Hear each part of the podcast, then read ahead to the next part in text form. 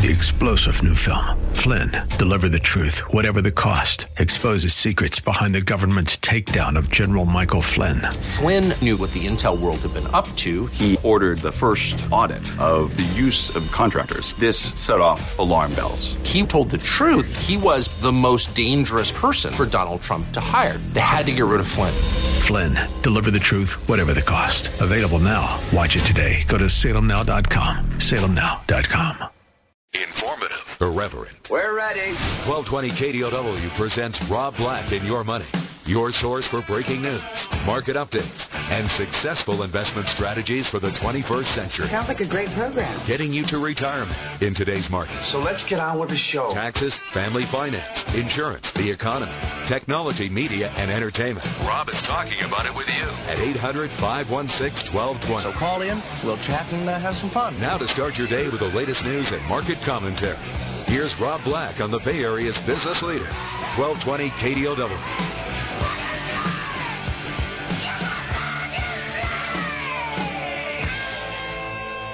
Good day and welcome in to what I call Hell Day. Hell Day being the fact that I'm working from 4 a.m. till about 10 p.m. Big event tonight in Pleasanton, Pleasanton, California. That's going to be a wealth preservation. It's going to be an income in retirement. I'm going to go over one stock that I think doubles in the next three years. I'm also going to go over some income stocks. That and much, much more to say the least. I know you're saying, did you say that you're going to reveal one stock and one stock only that you think doubles? Yeah, I am. And I think it's actually a, a pretty safe play. So if you want to sign up for the event, it's at robblack.com. It's robblack.com. You and me, oh, and a whole lot of green tea today because uh, I need to caffeinate. 800 516 1220 to get your calls on the air. It's 800 516 1220 to get your calls on the air. Anything you want to talk about, we can talk about. I like to say, and I like to, again, throw this out there this is your show. Uh, I will give you the best stock advice possible. I will look at the financials for you. I will look at the valuations for you. I will not project my own wants and desires. I'll give you a non biased opinion on the companies you call about.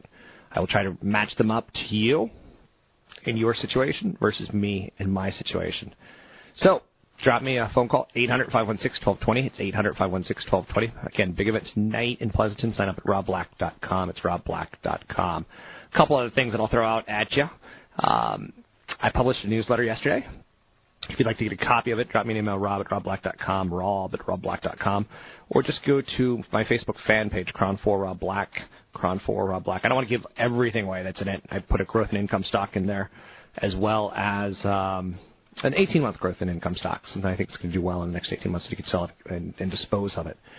But also, um, I talked a little market forecast, and this is a market that I just spoke with Mark Dannon, Channel 4's anchor. He interviews me every morning at 6:45. He and I kind of go at it. Not go at it. Like trust me, we have a mutual respect for each other.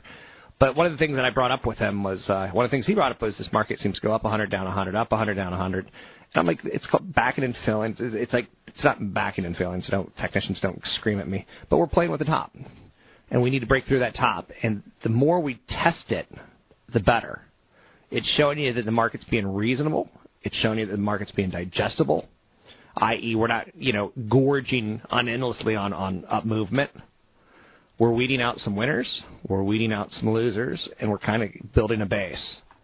I like it. For us to go higher, which I do think we go higher through the first quarter earnings season, then it starts to get questionable.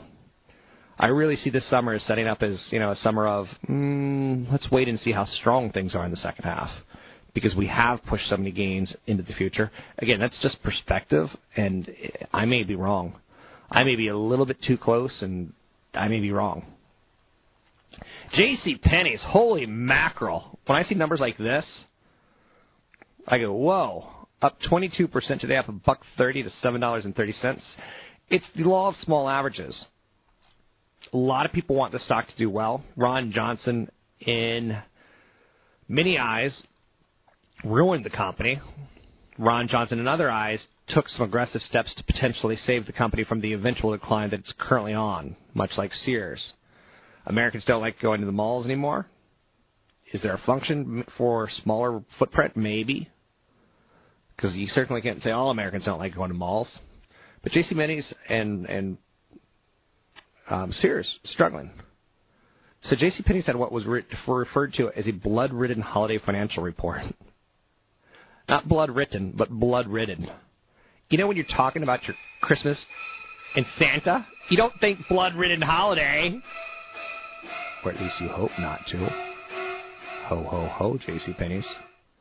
So Twitter and Facebook, um, you know, everything started coming into the news through our news feeds now on Twitter and Facebook that J.C. Penney's had a, a really, really negative quarter. They exited 2013 resembling a company that is a single economic shock away from going out of business. So the cold weather that's hitting the Northeast could it put J.C. Penney's out? Sure, if the Arctic polar vortex continues and like literally uh, the Statue of Liberty gets so cold she falls over. We're not quite there yet, but the wolves are on Wall Street and they're roaming. J.C. Penney's has a tattered balance sheet. They've got overstated fixed asset values. They've got bad full year net loss that when you look at, you're like, how can a company lose that much money? And then there's a puppet. There's a puppet roaming around J.C. Penney's that I just can't explain. So anyway, it is one ugly dog of a stock, and it's up. So J.C. Penney's gave what they, what investors believe was a trough quarter. Like this is as bad as it's going to get. We promise. This is our worst case scenario. But I seriously think they are one weird, strange puppet mystery away, or one major financial shock, whether it be a I'm not going to say terrorist activity because that sounds too dramatic. Whether it be something that changes the consumer's mindset out there. Uh, J.C. Penney's needs cash. Elvis needs boats. J.C. Penney's needs cash. Elvis needs boats. Elvis needs boats. Um, other big stories out there today in the world of finances. Uh, this is kind of an interesting one. American Airlines is dropping their bereavement fares. They've ended its policy of extending special fares to passengers who must book a last minute flight because of relative's death. This is bad karma for American Airlines. I will not fly American Airlines unless unless it's the only airline to the destination I want to go to. I don't like companies that do things like this. Walk-up prices tend to be the highest on any airline, putting family members in a bind when a relative far away dies or becomes seriously ill. Now, I, I don't think the airlines are in the business of serving um, you and me cheap fares because mommy and daddy are dying, but I certainly think you can change your approach to this uh, and say something along the lines, you know, we do the best we can. We get you the last seat possible. We ask people if they want to give up their seats for you, but we can no longer guarantee it. Would be better than we're ending. So I just think that's bad carbon, bad juju. So join me in a ban of American Airlines. Elsewhere out there, I know you say, did you just say bad juju? I did. I did. Tesla, a company that you want to talk about? Me? I don't it's kind of a church stock. It's kind of a. I hope everything goes this way.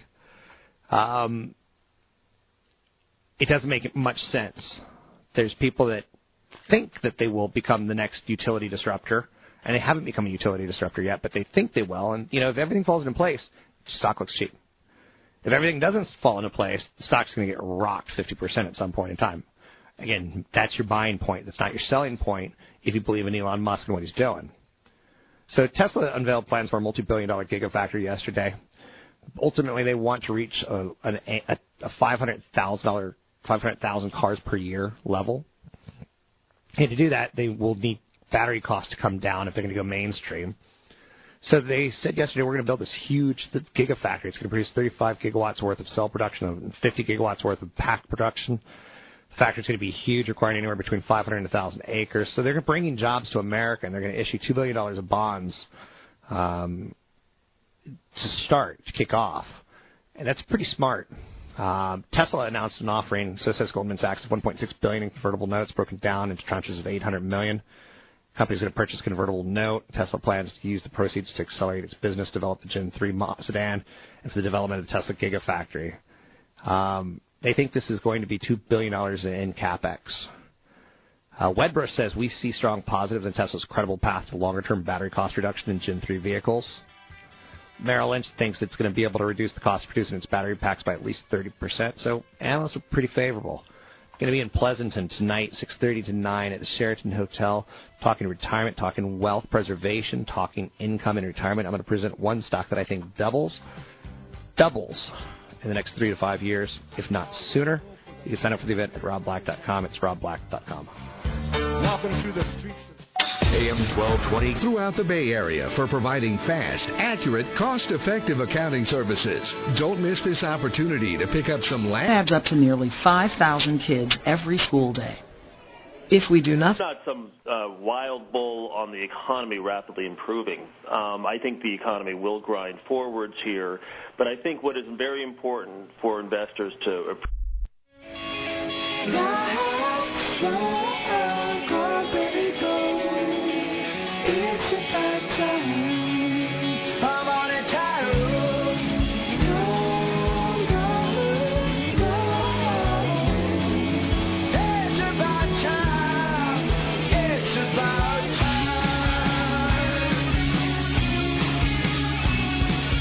listening to Rob Black and Your Money on AM 1220 KDOW.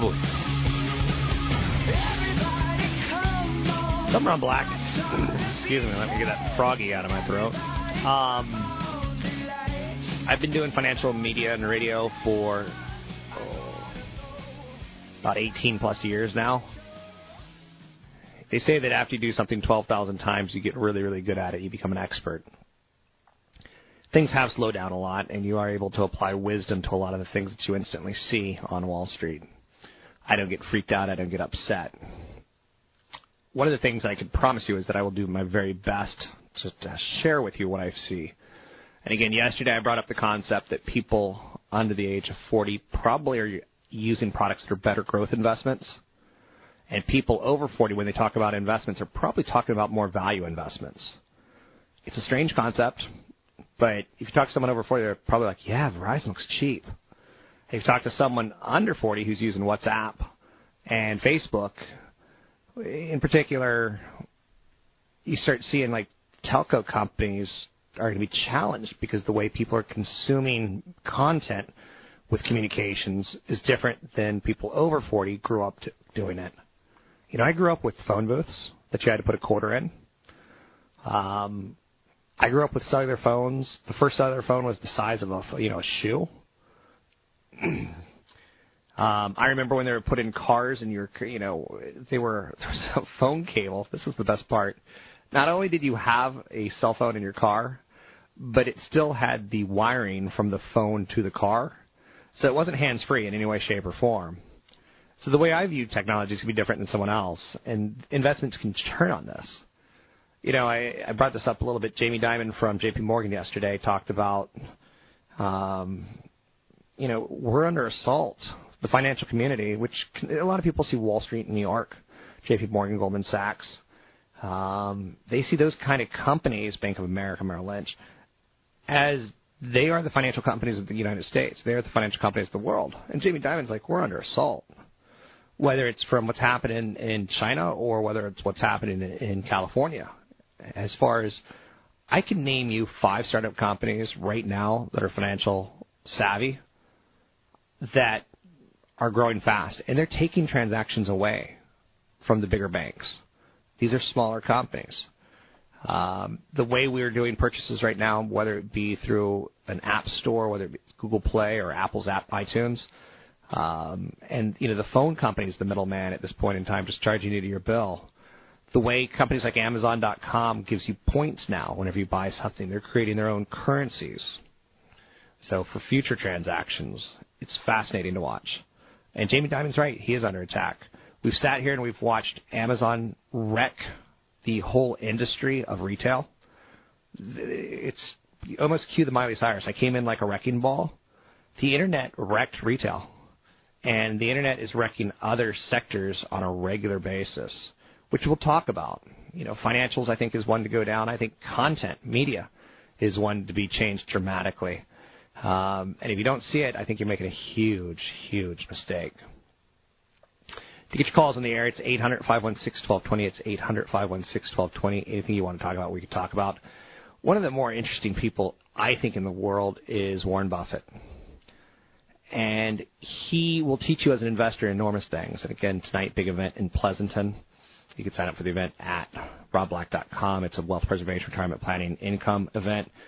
So 6:30 to 9. But Warren Buffett is someone that you should follow. In his annual letter to Berkshire shareholders to be released on Saturday, I read it every year. I basically draw a hot tub of milk. I sit in that tub of milk. I cleanse my my body. I have a hot rag on my head, and I read the Berkshire shareholder letter to shareholders. Uh, he writes about non-professional investors in this letter, saying you shouldn't get distracted by constantly changing stock prices, and instead buy stocks of companies that will be profitable over the long run. Ding. Now, he also talks about sex in this this market letter. And I'm not quite sure how old he is, but let's just say I don't know if I want to hear sex talk coming out of an old man's mouth. He warned against entering the market at a time of extreme exuberance and then becoming disillusioned when paper losses occur. He quoted Barton Biggs. And he brought up sex with Barton Biggs. He said, A bull market is like sex. It feels best just before it ends. Take a look at Amazon. Take a look at Netflix. Take a look at Tesla. Take a look at Google. And now, you know how you feel when you're, talking about the stocks? The bull market's like sex. It feels just it feels best just before it ends. So yeah, a little more zooby zooby zoo. My sexy music. I know you're saying, is that all the game you have? You put on a little zooby zooby zoo? That's all the game I have. So this Saturday, when you get a chance to read the Berkshire letter to shareholders, do. He's not going to be around forever. Um, investment is most intelligent when it's most businesslike. This was a quote from Benjamin Graham, and that's how he starts his letter. It's fitting to have a Benjamin Graham quote open the essay because he says, I owe so much of what I know about investing to him. Benjamin Graham wrote one of the quintessential greatest books ever on investing, an approach to value investing, an approach to valuations, that I think everyone should read once a year. So he's going to talk about Ben. I'm, I'm quoting him now. He says, "I will talk about Ben a little bit later, and I'll even sooner talk about common stocks. But let me first tell you about two small non-stock investments that I made long ago. Though neither changed my net worth by much, they're instructive." So he talks about in 1986 purchasing a 400-acre farm located 50 miles north of Omaha. He said it cost him $280,000, considerably less than what a failed bank had lent against the farm a few years earlier. So he talks about a, he has a son who loves farming. I learned from him both how the bushels of corn and soybeans in the farm would produce and the operating expenses would be. He calculated the normalized return from the farm to be about 10%. He thought it was likely that productivity would improve over time and that crop prices would move higher as well. And both expectations proved out. So he didn't need unusual knowledge. He didn't need intelligence to conclude that there was an investment that had ultimately no downside, in his opinion. What he needed was one really bad season of crops, followed by someone who knew a little thing about crops. So, you know, 28 years later, the farm's tripled its earnings. It's worth five times or more what I paid. I still know nothing about farming, he says, and I recently made my second visit to the par- farm. He's only been there twice in 28 years. It's tripled its earnings. It's worth five times more than what he paid. Again, he's a very smart fellow and that's underestimating it. And we will lose a national treasure when he goes. Um, this weekend, I will be reading Berkshire uh, Hathaway's Warren Buffett's annual letter. Um, he talks about real estate, and he talks about you know some simple metrics. And again, will it sink in? Will you become a millionaire next door? Probably not. I don't know. How can I go to Lady Gaga with break? I love this. Oh, this is Cyrus. I'm sorry. So a little Warren Buffett Wrecking Ball Internet angle. Big event coming up tonight in Pleasanton. I will not come into the event as a wrecking ball. Maybe CFP Chad Burton will. It's going to be retirement. It's going to be wealth preservation. It's going to be estate planning, income in retirement. I've got a stock that I think doubles. I've got some income stocks as well. You can sign up for the event tonight in Pleasanton at robblack.com. You're not coming down. AM 1220.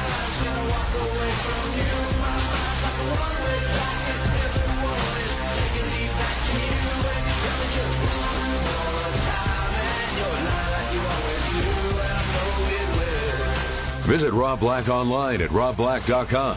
Now, back to Rob Black and your money on AM 1220 KDOW. Thanks for listening to the show.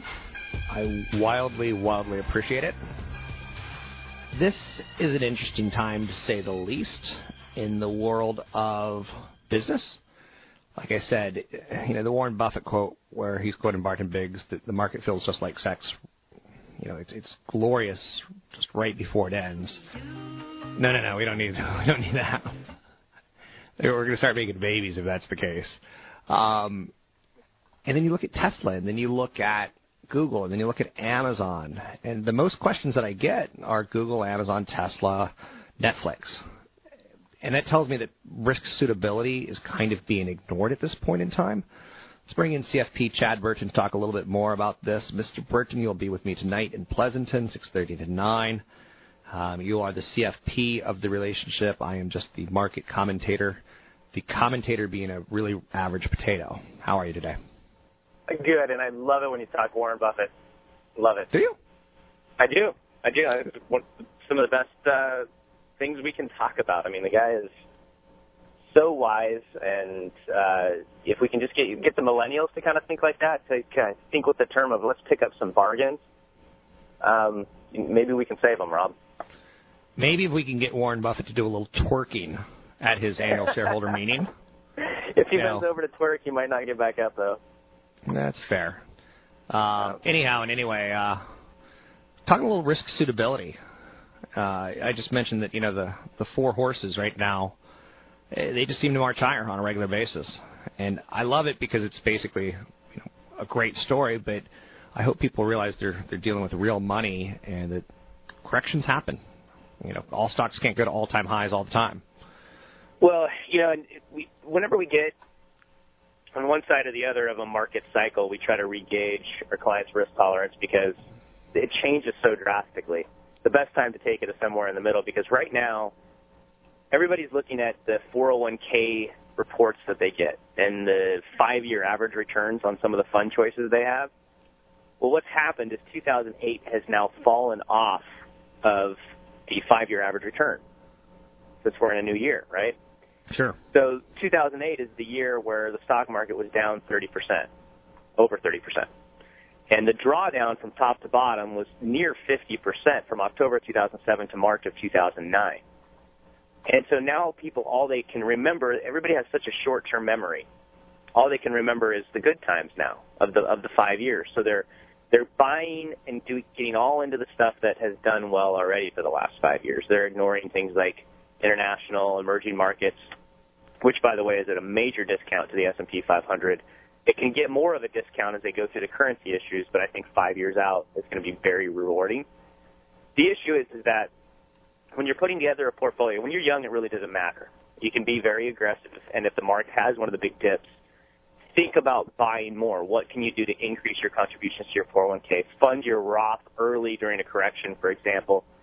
But on the 10 pillars that we talk about, the retirement income planning, one of the things I mention is always the biggest mistakes come from either investing too conservatively or too aggressively. And what you have to realize is that when you put together a portfolio of large cap, small cap, mid cap, international, emerging markets, and bonds, you have to realize what the biggest drawdown. If you if you track an index that is close to your portfolio, what was the biggest drawdown in the last two decades, and can you sleep at night if you go through one of those, or will you sell, panic out, and turn your losses into real losses? So people really kind of need to sit back and gauge their risk tolerance. If they don't have a financial advisor to do that, they can plug their portfolio into Morningstar.com and and look at what the historical returns would have been, and look at 2008. Look at the portfolio from 2010, uh, 7 to 2009. Can you handle that? And uh, if you can't, you need to back off on your risk a little bit. It's interesting that you bring that up because I seem to sleep poorly when the market's at a high. Sleep, seem, seem to sleep like a baby when the market's low. I like market corrections, and that's just to me, it, it cuts risk. It's that kind of simple. Um, market highs increases risks, just in It does. short term. So the Yeah, the- volatility. the lows will weed out the froth, weed out the the day trading, it weeds out the non-investors.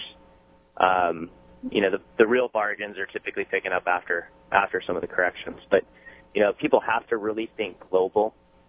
Um, people are ignoring some of the international emerging markets just because those areas have, have sold off. Well, there's a lot of country, uh, companies in countries overseas that really make most of their money off the U.S. or some other place that's doing well, and their stocks are getting beat up just as bad, just because the country has maybe a current account deficit issue or something else like that.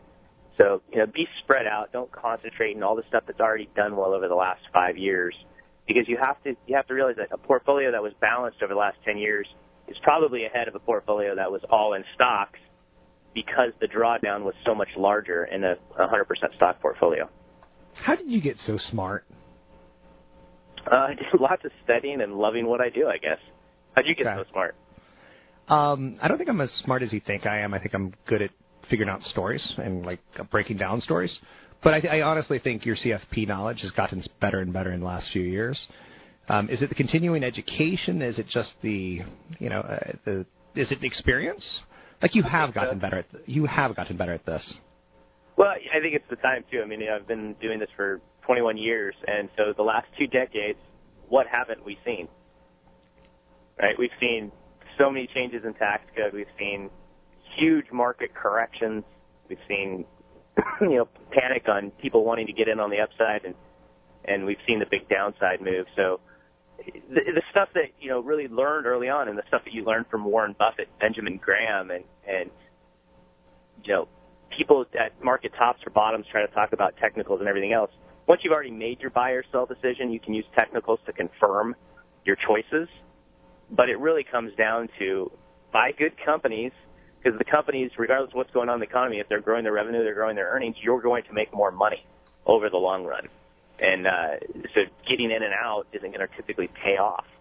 Which brings us back to Warren Buffett, and what he does is, you know, buy very few companies, but he buys them and thinks of them in long-term angles. He mentioned visiting a farm that he basically bought and has made a, you know, huge return investment on over the years. Have you ever been to a farm, Chad? Yeah, I'm actually looking at um, buying four acres right now. I've you ever been I to a- used have live you ever on been to a I used working to live farm? on a farm when I was young. I had cows and horses and all sorts of stuff. Okay. Just so you know, in my yard, when a squirrel dies, I ask a neighbor to pick it up and throw it away. Like I'm not farm heavy in my life. I thought you were I thought you were farming worms. I do, I do farm worms, but that's a different topic. Worms aren't quite like dead squirrels. But I once went to a farm and saw a live pig farm, and it made me honestly give up like food for a while. Like I had to just eat pasta and bread for a while. Anyhow, I'm, I'm digressing. Uh, tonight you're going to be in Pleasanton with me. It's a long day for both of us. It's a good day. We're going to be talking wealth. We're going to be talking retirement. We're going to be talking income. I've got a couple income stocks, but I also have a stock that I think is going to double in the next three years. Do you want to know what it is? No, no, make it be a teaser and and uh you know, for the so there's the too aggressive side of investing too, and the bond alternatives that I'm going to talk about tonight are kind of to help those those investors out there that are too conservative. They're investing too conservatively, Oh, yeah. all in cash or short-term bond funds, and they're really subject to increasing interest rates. Um, that's the kind of stuff that we'll talk about to help get them allocated to areas that have more growth potential, but will give bond-like income um, forever. So you can meet Chad tonight in Pleasanton at Sheraton. You can again sign up for the event at robblack.com. Um, I got an email yesterday from a guy named David. He said, I'm 51 years old. I earned $23,000 last year in earned income. I inherited 20000 of which I only have 15000 left. I have no stocks. I've got no liabilities. I don't own a home. Um, I don't trust 401ks. My grandmother lost $10,000 in 2008. I've been researching IRAs. Any comments, anything you can do to help me save for retirement? That's not an investment question, Rob. That's a what are you going to use that money for to increase your knowledge to get yourself a better job? Because you're going to be working until you're 75, 80 years old at this point if you're that far behind in life. So it's not finding the next investment or the right Roth IRA. It's how can you increase your biggest asset, which is your ability to earn money. What's fascinating about that is 51 and has nothing, which I'm I'm okay with. If you're a hippie, if that's you know if that's your angle, I'm fine with that. But now he's starting to think, what am I going to do for retirement? Which the two don't mesh, and it's a weird 180, if you know what I'm saying. Yep. I'm, Well, I'm it's just- fascinated by I mean, psychology. The study I just One was minute. talking about the other day is uh, the people that have 401ks.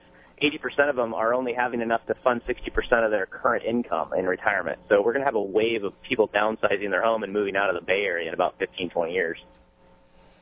Sweet. There'll be properties for sale because there's certainly not any right now. It's CFP Chad Burton. You can meet him tonight in Pleasanton. He's going to be talking risks. He's going to be talking investments, alternatives to bonds. Again, you can't really go after the CD market or the bond market and think that's going to be enough like it was in the past. That'll change hopefully in the future, but currently you have to make some income out of the assets that you have. Uh, I will be there. Michelle Lerman will be there. We're talking estate planning. I will be talking stocks and income And with stocks. I've got five or six things that I'm going to highlight pretty hardcore. Hopefully you can join me for the event tonight in Pleasanton, um, 6:30 to 9, which basically means I have a long day ahead of me. So long live the green tea. To get your calls in the air today, it's 800 516 1220. It's 800 516 1220. Anything you want to talk about, we can talk about. Don't be shy. It's the worst thing that you can do. This guy David who emailed me, he's been shy for 30 years. Now he's just starting to think about retirement. And like Chad says, he's going to work till the day he dies. That's the best advice we can give at times. And him not trusting 401ks was probably the worst instinct he's ever had in his life. We'll take a break here. You're listening to me, Rob Black. Rob Black and your money. Find me online at robblack.com. Facebook group page. I hate Rob Black. Our Facebook fan page. Cron for Rob Black. If you want to submit a question that way. El EPA y el Ad Council. Every 20 seconds, Hello, I'm Robert Hill. And I'm Russ. Stocks are swinging between gains and losses. 1945, Dow Industrials down.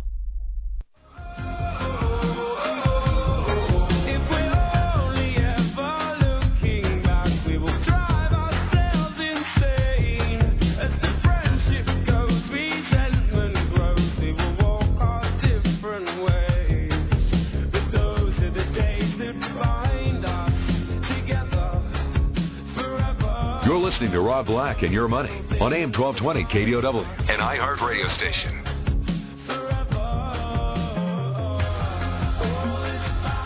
Okay. Part of my show here is to get you motivated about investing. Part of my show here is to get you to retirement. I sit in for CFP Chad Burton on a regular basis on New Focus on Wealth. My goal is not to be right. My goal is to change the way you're approaching things. One of the biggest things that you can do in your 20s, your teens, and your 30s is understand that failure is good. One of my favorite phrases, and I've got 20 maxims or 20 phrases that I live by. Sometimes you take a pie to the face, and sometimes you're hip deep in pie. And I'm okay with that.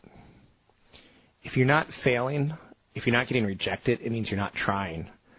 I can't tell you how many times I've tried for a national show. I can't tell you how many times I tried for, you know, in the financial world, partners. Um, some of them worked, some of them didn't. I'm always pushing forward to make everything in my life better, and in that angle, for you as well. But if you're not getting rejected on a daily basis, your goals aren't ambitious enough. Just because someone says no to you, it doesn't mean you're something's wrong with you. You know, I had no problems asking out some of the most beautiful women way back in the day because, you know, sometimes you take a pie and sometimes you hit deep in pie. I'm okay. I love pie. Um, so when you start out your career, it's important to try to focus on how can I get better every five years. And, you know, sometimes the economy's tough. Sometimes, you know, you get laid off. It's not your fault. Sometimes you get into a situation that's just not a good fit. It's okay to fail. You know, the reason failure is good is it because it helps you develop a really thick skin. And you come to realize that employers aren't rejecting you and people aren't rejecting you and business ideas aren't rejecting you. You know, they're, they're sometimes just rejecting a resume. It's not you. It's okay to get shot down. Um, trust me, beautiful woman look at me. She goes, eh, eh, you ain't all that a chicken. Trust me, I've seen myself at the gym. If you know what I'm saying. Carl Icahn is awesome right now. And what do I mean by that? And I'm going to be tonight at Pleasanton with CFP Chad Burton, who does New Focus on Wealth. I sit in for him on a regular basis, it feels. Um, from 1 to 2 here on KDOW AM 1220. If you haven't heard his podcast, his podcast is awesome. Mine is a story that you have to find the nugget inside of. His is textbook. Carl Icahn, he's out with his third letter blasting eBay's um, CEO, blasting their board of directors. And he, he basically throws it down in facts now. And he goes, fact one, eBay has challenged us. He, okay, so he's mad at Marc Andreessen. He's not mad. He's an activist. He's trying to say, hey, some shenanigans are going on here where a lot of the board of directors are getting rich, but a lot of the public isn't. And there's no doubt about it, if PayPal were spun off, PayPal would be aggressive and they would be a leader in finance, digital finance, and they're, they're okay right now. But I'm actually calling PayPal today and canceling my account because I find this ridiculous. I think he's more right than wrong. And again, Icahn's had a glorious 70s. I hope my 70s are as glorious as his. He's the richest man in New York City. So he said, fact one, eBay's challenged us to focus on honest, accurate debate. We do not believe eBay, eBay is serious about that. Yesterday, CNBC offered a public forum for that debate. We immediately told CNBC we would be happy, but we doubt eBay will accept its own challenge. Fact two, eBay was planning to IPO Skype. Mr. Andreessen and his investor group preempted the IPO, purchasing 70% of Skype for less than what eBay paid for it. So right there, eBay sold it at a discount to a board member. Had eBay sold Skype to Microsoft at the price paid to Mr. Andreessen's group, eBay shareholders would have been at least $4 billion richer upon sale. Mr. Andreessen's group profited by about $4 billion in only a year and a half. That's an indisputable fact. Fact three, he says eBay states it explored all available options for Skype before selling to Andreessen's group. Since we are highly skeptical of this, yesterday we sent a letter to eBay demanding to inspect all books and records regarding the process surrounding this transaction pursuant to our legal rights under the Delaware law. Will Mr. Donahoe provide these records immediately or waste time to fight our request and hide behind his legal army? So he goes on and on. He's got six facts. And again, activist investors, one of the things that I don't like about them is that they take a position and then they get on CNBC and they make their case. If they didn't have CNBC, they would lose a little bit of power. And you can't get on CNBC as easily as Carl Icahn can. And I, I don't know if broadcast government sponsored airwaves are the right way for Carl Icahn to be making money. Um, I don't know if that makes sense to you, but I have a little bit of problem. It's not touting his track record, but it kind of is touting his track record. If you had bought Netflix when he did, you would be screaming wealthy. If you'd bought Apple when he did, you'd have a great one year return. So his eBay angle, he's going to get pushed higher because if he continues this, he's going to get PayPal spun off. And you don't want to be honest, PayPal should be spun off. PayPal, yes, they they they do a wonderful thing by having that relationship with eBay. And yes, you know the, the board members uh, Cook and uh, and Andreessen, they're and it's not Tim Cook from Apple. Um, it's Cook from Intuit. They are some of the best people on the planet to have as board members. But you can also see that when they have side projects, they, Icahn said it like this. He said, it's as if the coach of the Seattle Seahawks were in the meetings with the Denver Broncos. You know, when you have five mini companies that are upstarts that you're investing in, or you have a, a payment company like Intuit has that competes with PayPal, it's like you're sitting in on the competition's board meetings. It's like you're sitting in on their Super Bowl prep. There's some truth to that. Anyhow, I'm totally digressing. The 30 year mortgage rate has risen to 4.37%. Here's what I fear. When the 30 year mortgage rate goes to 5%, 6%, a lot of homes that are out there right now will become less affordable. And I've got a big home in the Bay Area. It's not even that big. I've got a big mortgage in the Bay Area, and someone has to afford my mortgage. That's the damnation the game that we play with real estate in the Bay Area is you're always looking for the affordability of who can you sell it to. Your home's not worth anything until you sell it. It's just paper money, a lot like the stock market. Finding buyers and sellers in real estate, a lot less liquid than finding buyers and sellers on Wall Street. Big event tonight in Pleasanton with CFP Chad Burton. You can sign up for the event at robblack.com. It's for people who are wealthy, heading towards retirement, or who want to help understand what retirement looks like. It's about income in retirement, preservation of wealth in retirement to make sure it lasts as long as you can. You can sign up for the event at robblack.com. I'm going to be going over stock that I think doubles in the next 18 to 36 months, as well as um, some other income stocks that might benefit your portfolio. Sign up at robblack.com. Hey, Nick Cannon here. So, of course, we all know there's lots of talent in America. Chuck Camblick, CNBC Radio. Ah, the sound of small business. 6 to 18 making a difference in the community? Nominate them for the Kohl's Care Scholarship Programs. Winners will receive up to $10,000. Street Business Network. Welcome in, Rob Black your money. I'm Rob Black, talking all things financial, money, investing, and more. The markets are trying to play with 1850. The markets are trying to get through 1850 on the S&P 500. Some people like looking at the Dow. It's uh, it's okay to me. It's not my favorite index. I prefer the Wilshire 5000, the Russell 3000, and the S&P 500. As far as U.S. based markets go, but you know how many markets there are around the world? Me neither. But it's a good question. So markets are a reflection of companies that say, we're going to share our profits with you, the people. I like that. Um, it's your way of saying, you know what? I wish I owned a piece of that. How many times have you said that? Like you went into a movie theater and said, I wish I, I wish I owned a piece of the popcorn business. AMC Networks is publicly traded. So if you want to own a piece of the popcorn business, go for it. I myself do not. Their earnings surged as the media company posted stronger advertising revenue and fewer debt related charges. Okay, hold on. Stop the clock.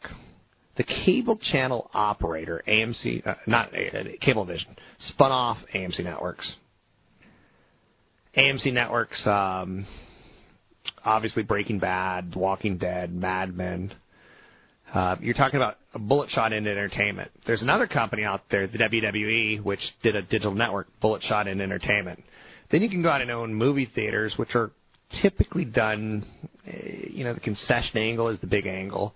But they too are getting in the business of serving up advertisements, right? So we are a content driven nation. And we are, when I say content, we love our TV you know, I say broadband, you can take from my dead cold fingers my broadband connection.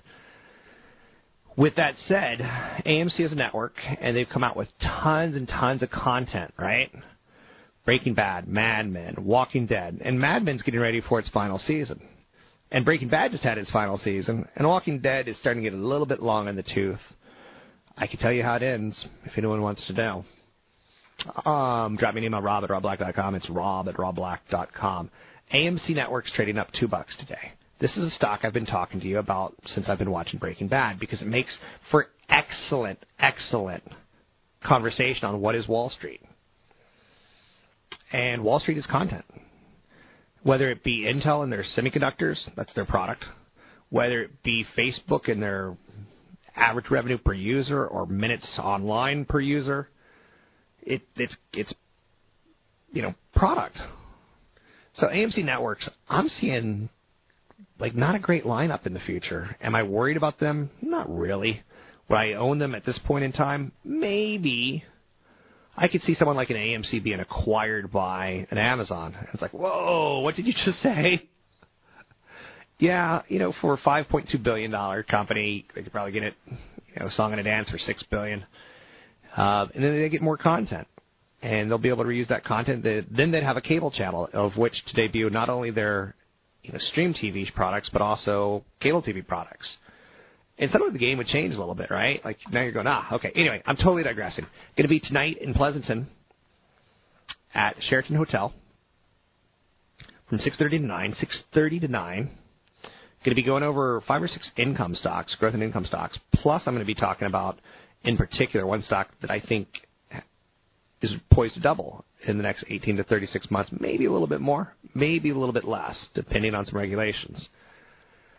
With that said, would I put all my money in that one basket? Probably not. I don't, you know, I don't play that game in case things don't happen. Uh, I'm diversified.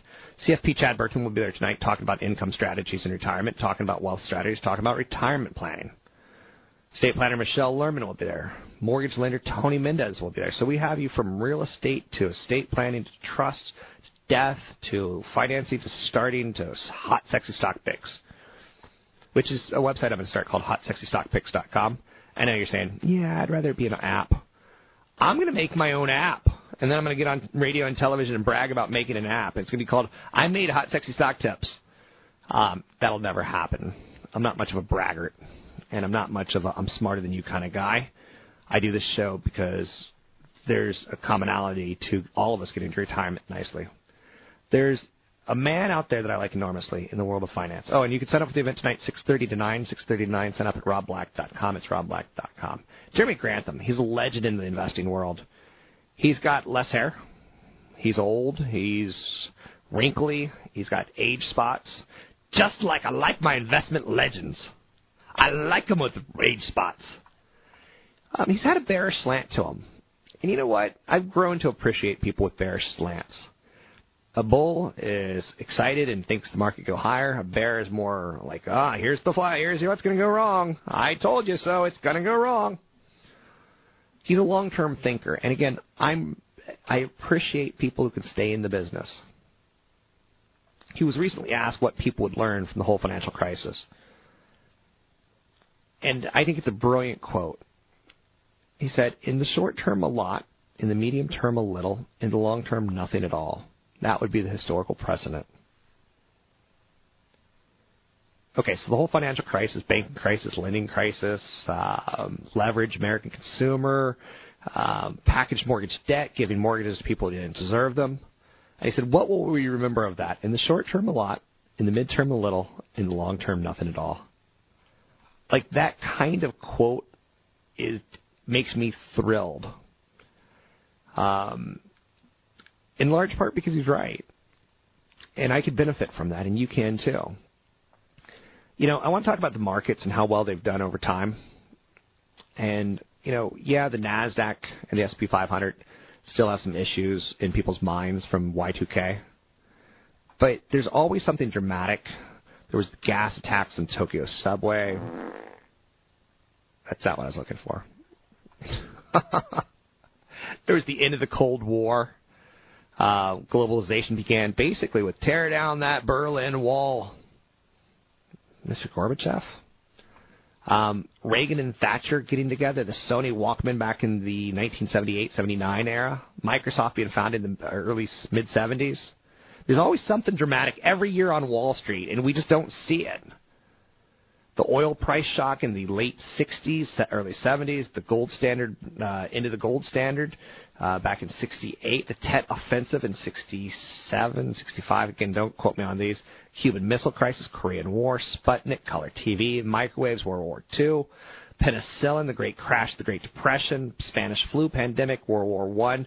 These have all happened in the last 100 plus years, of which Ford introduced the Model T in 1908, and now we get the Tesla in 2014, you know, Model S sedan, car of the year.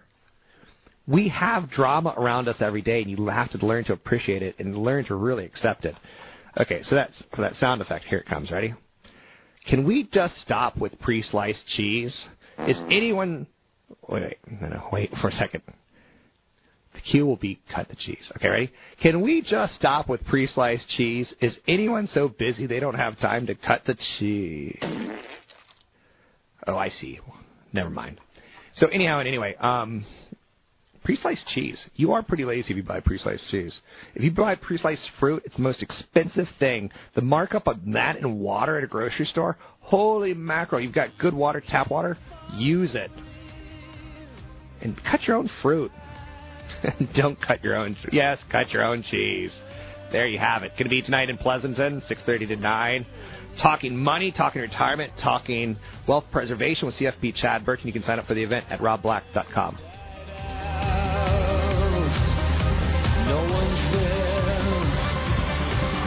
Ones that help you relax. Stocks rise with the S&P 500 near a record high. Good day to you. I'm Bob Moon with a Bloomberg Market Minute. Stocks advanced on Wall Street with a standard. That's a Bloomberg Market Minute.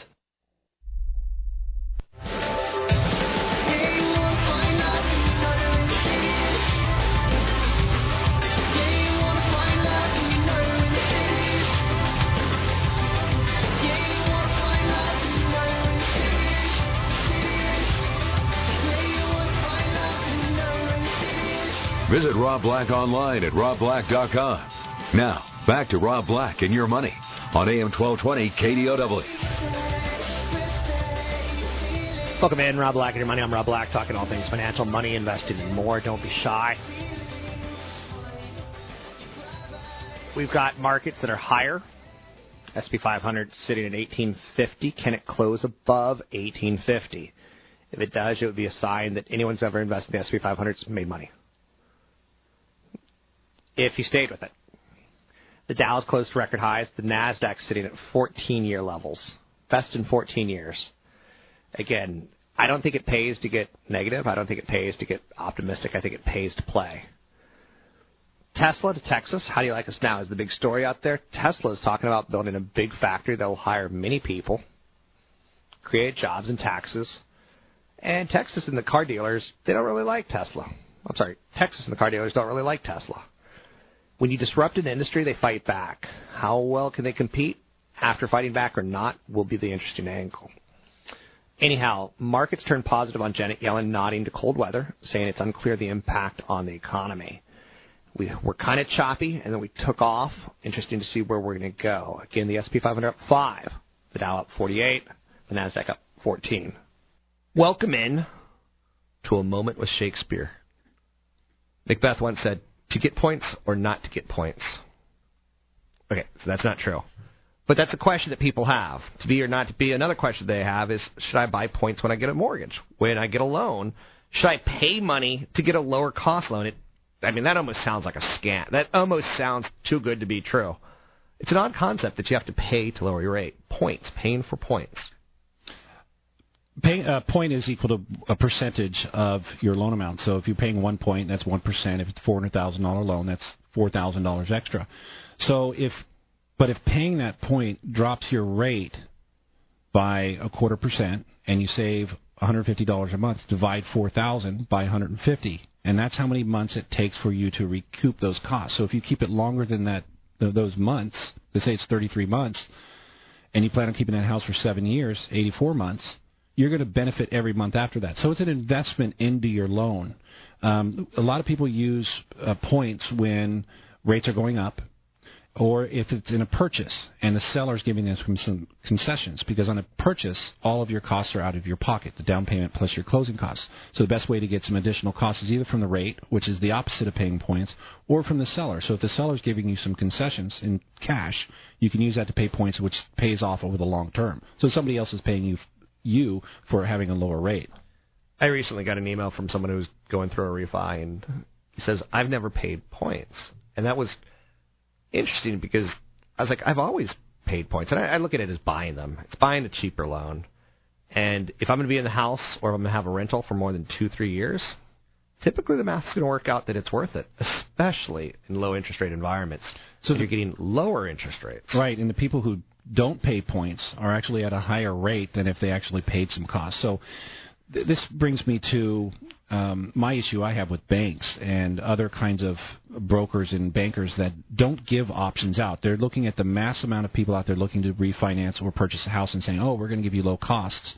In reality, they may not be doing the right service to this borrower when they should have paid a point, and it would have saved them money on a longer term. So they're not really qualifying. They're looking at those emotions of, uh, and they're looking at, at a formula that says if we advertise this, we're going to get more return on our uh, on our clients. So make sure that when you do look at a loan, look at all of the options. As a matter of fact, the new rules that came out last year make brokers uh, explain that if you paid points, this would be your lowest rate. If you don't pay points, this is the rate. And by the way, I'm choosing this rate.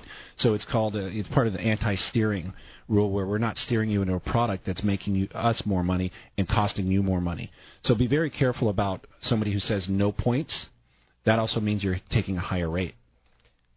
I always find it um, intimidating the process of getting a loan because at some point in time you, you look at the cost you look at how much you're borrowing. You're looking at how long it's going to take to pay off.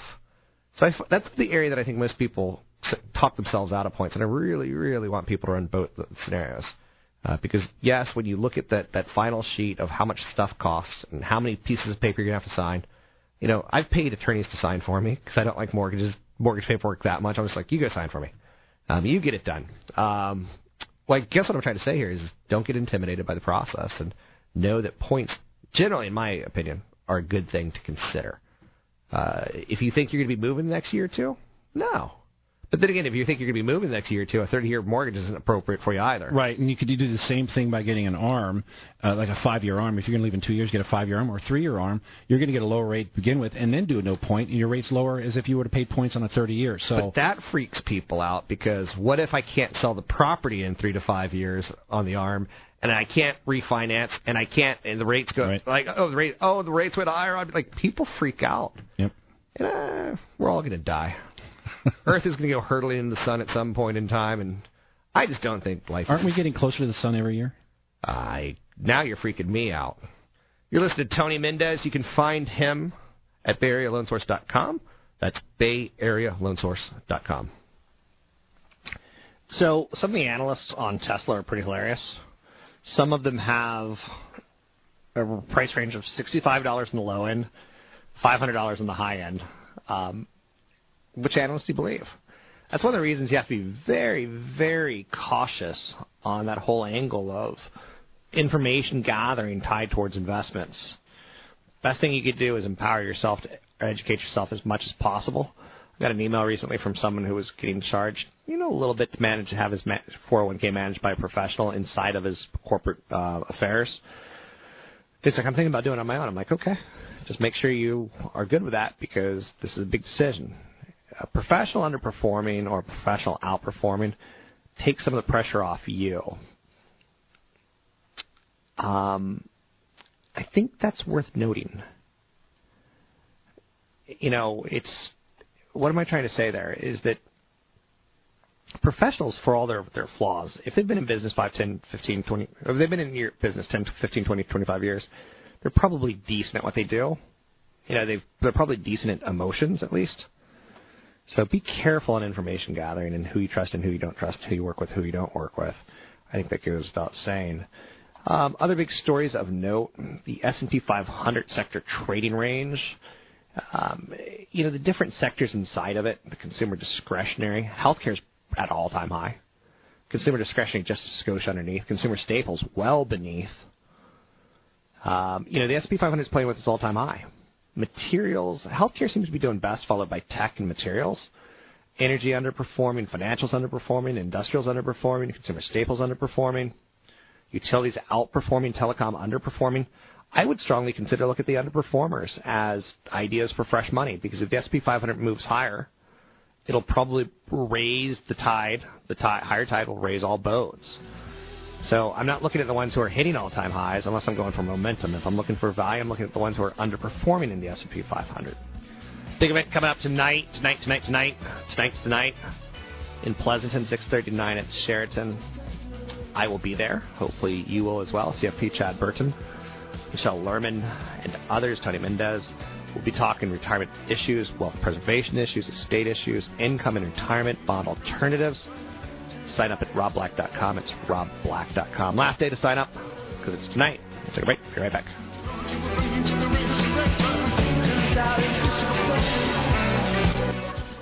AM 12. I need to control internet use.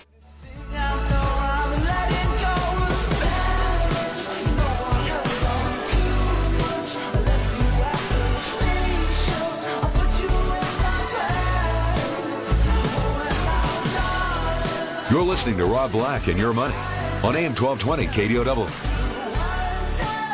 Thanks for listening to the show. I wildly, wildly appreciate it. This is an interesting time to say the least. Biggest asset, which is your ability to earn money. What's fascinating about that? Great oil and filter specials at CarQuest Auto Parts. Get Stocks are advancing. The S&P 500 index is trading above its record close.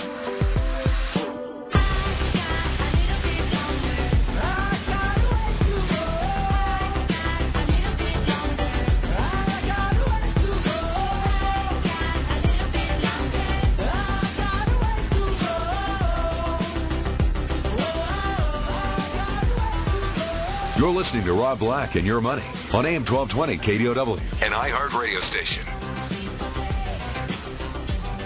Governor Jerry Brown has just gone public and said, with the water crisis in California, if it's yellow, let it mellow.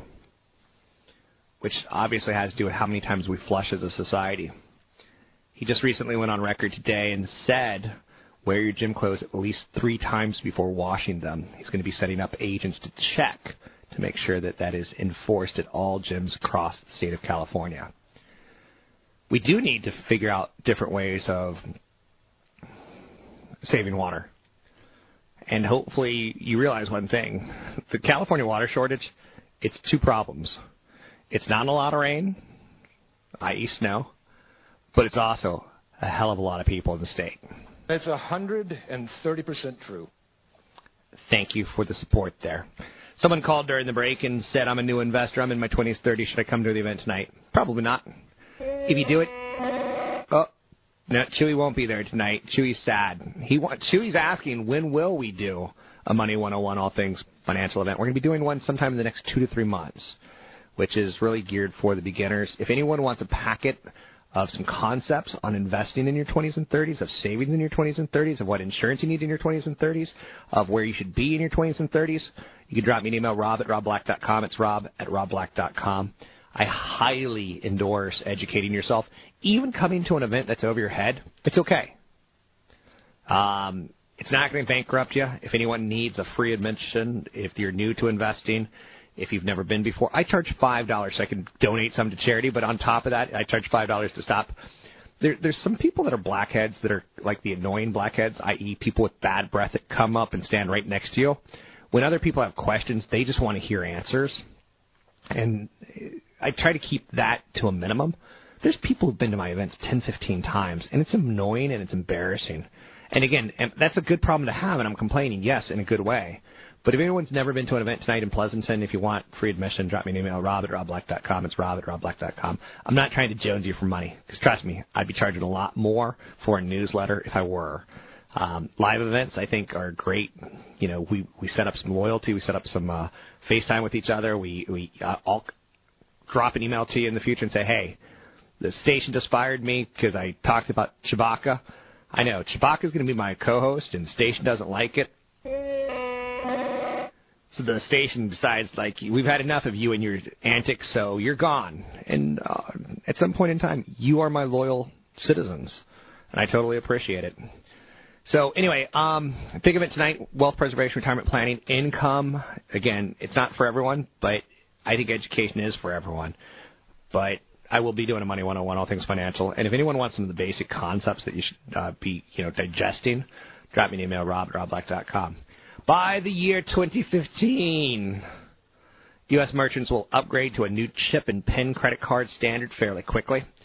MasterCard and Visa has said this is the deadline. Okay, that's awesome. Over half the terminals will accept chip and PIN cards by 2015. Less chance of your data being stolen. The number of active EMV terminals will rise from 1.5 million to 12.4 million by 2017. That means EMV penetration of checkout systems will increase from 14% in 2014 to 87% in 2017. I like Visa. I like MasterCard. I can't lie. I think they're doing everything right. You know when you watch the commercials and you're like, hey, look at these mobile online banking payments. Look how easy it is to. Hi, I'm a mom and I've got three kids. And this app is great because I'm busy. I'm busy, but I need to know when I need to pay bills. I need to know how much I got. I don't have time to go to the bank. I'm busy. And it's some sort of financial app. What you don't know is the war on mobile commerce is that commercial. The annoying mom who doesn't have time to check her banking account. The war has begun. And this is going to be, the internet is going to come in like a wrecking ball on the financial payment industry, like it did with retail through Amazon, like it did through iTunes with music. And you're starting to see banks get aggressive at coming out with great apps. You know, I like um, when I walk by someone, I go, "Great apps." They're like, "What?" I know, right? You're an idiot, Rob. Yes, I am. I'll be quiet. I'll be in the corner. But um, yeah, that whole ecology of, of getting the app going now and getting people used to it will try to like stop companies like Square from stealing business and from getting in later. Um, I like it. I think it's convenient, but you're going to see the big banks be the most aggressive at rolling out apps and updating them on a regular basis to try to make you as happy as possible. I like Mastercard and Visa because they are the internet for. They're the road for transactions. And look at what they've been doing with their stocks. It tells you the Wall Street's believing in them. So payments and credit card industry, big business. That's the business that I want a, you know a piece of the action of. Hopefully you do as well. The S&P 500, the S&P 500 is up three. The Dow is up 37. The Nasdaq is up 11. The markets turned decidedly positive after going up, down, up, down, up, down. Um, they just they turned decidedly positive when Janet Yellen started talking, and she's talking on Capitol Hill at this point in time. You know, her recent talk was canceled because of weather, and she is not easy on the eyes. But her information is pretty easy to digest, and Wall Street's responding positively to it. There was a point in time during the Bush presidency that every time he would come out and talk, the market would tank. It was weird. Um, every time she comes out and talks, the market's kind of seeming a little reassured, like she's our grandmother, and she just made us cookies. I love your cookies, Grandma. Anyhow, I'm totally digressing again. Love you. I pick up the phone, give me a call. We've got 30 seconds left in the show. 800 516 1220. It's 800 516 1220. Anything you want to talk about, we can talk about. 800 516. Oh, show's over. Ah, I'll put you on hold for 22 hours. Big event coming up tonight in Pleasanton. I'll be there. CFP Chad Burton will be there. You can sign up for it tonight, 6:39. It's retirement. It's income in retirement, and I've got a stock that's going to double. It's estate planning more. Sign up right now at robblack.com. The views and opinions expressed by Rob Black and his guests are not necessarily those of the Wall Street Business Network, this station, its management, owners, or advertisers, and should not be construed as legal, tax, or investment advice. Always consult with the appropriate advisor before making any investment or financial planning decision. Hey, everybody. Three star general Michael J. Flynn, head of the Pentagon Intelligence Agency, knew all the government's dirty secrets. He was one of the most respected generals in the military. Flynn knew what the intel world had been up to. He understood its funding. He ordered the first audit of the use of contractors. This set off alarm bells. The explosive new documentary, Flynn, Deliver the Truth, Whatever the Cost, uncovers the facts behind this scandal. Flynn told the truth. He was the most dangerous person for Donald Trump to hire. I find out the worst enemy that I'm going to face in my life is right here in America. They took my assessment and they wanted me to change it. And I was like, I'm not changing it. They had to get rid of Flynn. With in depth interviews, archival footage, and never before seen personal records of the man behind the headlines. I just felt like I was drowning. Flynn, deliver the truth, whatever the cost. Available now. Watch it today. Go to salemnow.com. Salemnow.com.